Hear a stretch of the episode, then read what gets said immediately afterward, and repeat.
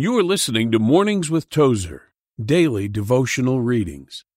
January 19th, Salvation's Price. But without faith it is impossible to please him. Hebrews 11:6.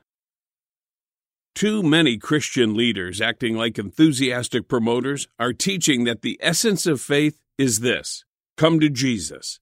It will cost you nothing. The price has all been paid. It will cost you nothing.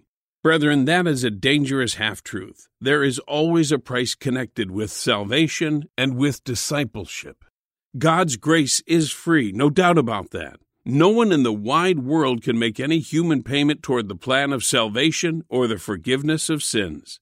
I take issue on Bible grounds with that statement that everyone in the world has faith. All you have to do is turn your faith loose.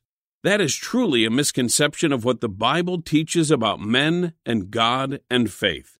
Actually, faith is a rare and wonderful plant that lives and grows only in the penitent soul. The teaching that everyone has faith is simply a form of humanism in the guise of Christianity. I warn you that any faith that belongs to everybody is not the faith that saves.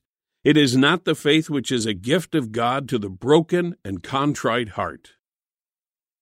Lord, I praise you for extending your grace so freely to me.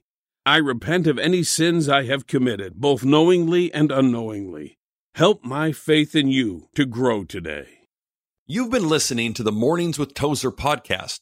Please take a minute to rate and review online so more people can discover the life and writings of A.W. Tozer.